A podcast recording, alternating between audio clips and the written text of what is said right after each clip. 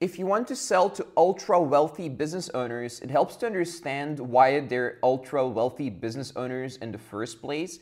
And I found that usually they're ultra wealthy business owners because they're ultra intelligent and ultra rational.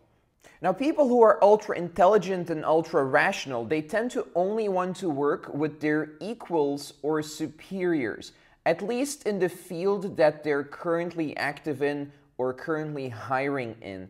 And here's the thing they can afford to do this because everyone wants to work with them. Every single entrepreneur on earth would prefer to work with ultra intelligent, ultra rational people that are successful in business because you can learn so much by working with them.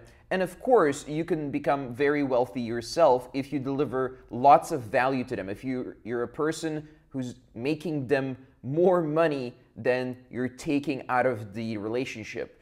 And of course, this works in any relationship, but with the ultra successful and ultra wealthy, this is what they're looking for in people as the primary factor.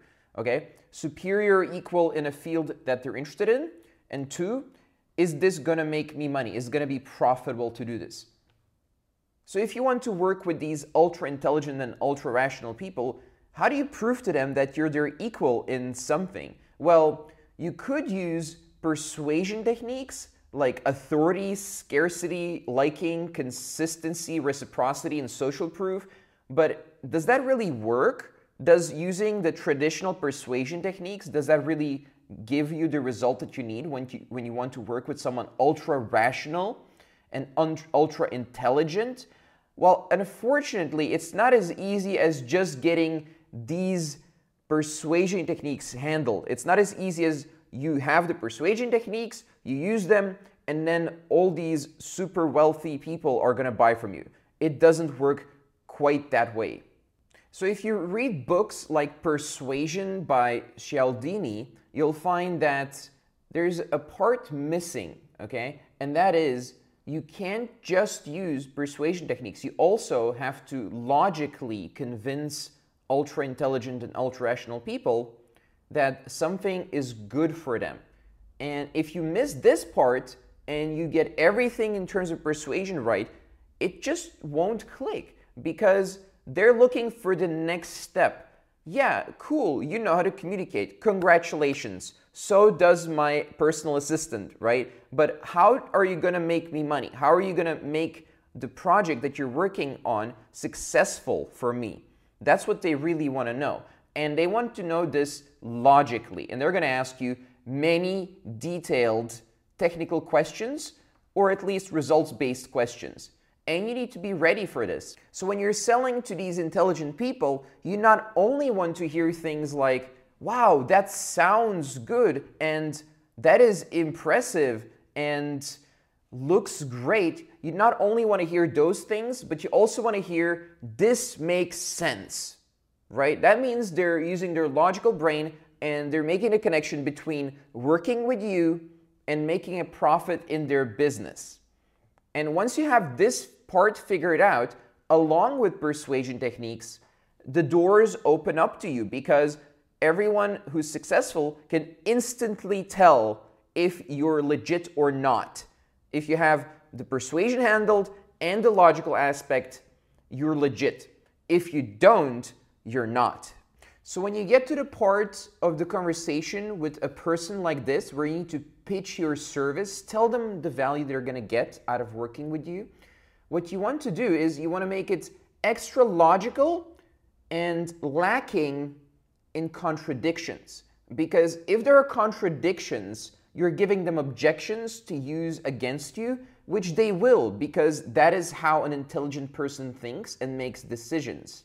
So, does this mean you need to spend every day reading one book a day and then regurgitate information from books and then talk to successful people like that with regurgitated book information, well, likely they've already read the same books, the good ones at least, and likely they honestly don't want to talk about it with you. And that's okay because if you just focus on things you've read and emotional triggers, you may be labeled as phony or faker or someone who just all talk. What they really want to hear is results. Who have you done this for? And what are the results that you got them? And do I know this person? Can I talk to them? They want proof, they want results, data, facts. I've even seen these ultra successful people shut down clumsy attempts at persuasion using clumsy, old, overused scripts. And they just say, that's all great. And, you know, thank you for trying to tell me all this. But who have you done this for and how much money have they made? That's very likely that you're going to hear something like this if you go too high on the hype, or in fact, if you use any hype whatsoever when pitching to these people, because they're just completely immune to that stuff. What you need to do is you need to get them to agree with your plan that makes logical sense, and they need to say that it makes logical sense for them to do this. And then you can continue with the pitch. If you just pitch and just hype and just use persuasion triggers or whatever, what you're going to end up with is a very short conversation because their time is valuable and that's what they value more than anything, more than money, more than getting their project done or anything else.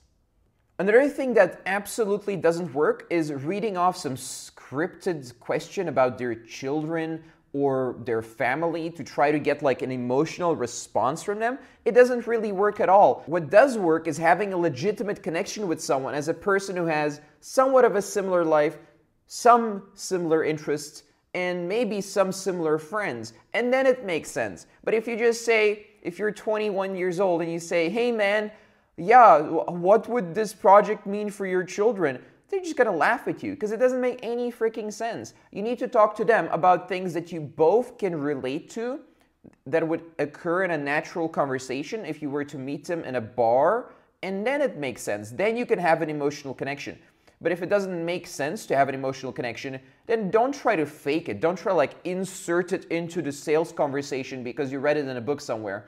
I'm not saying you shouldn't have an emotional connection, but if you do have an emotional connection, then you can talk about it. If you don't, do not try to fake it. That's all I'm saying.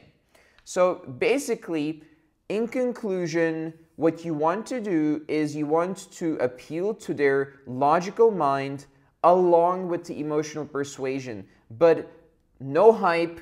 And 90% of the conversation should be logical and it should make complete sense to them. And then you're gonna get sales from really smart, really wealthy people who pay well and on time and don't cause trouble because they tend to be very good clients.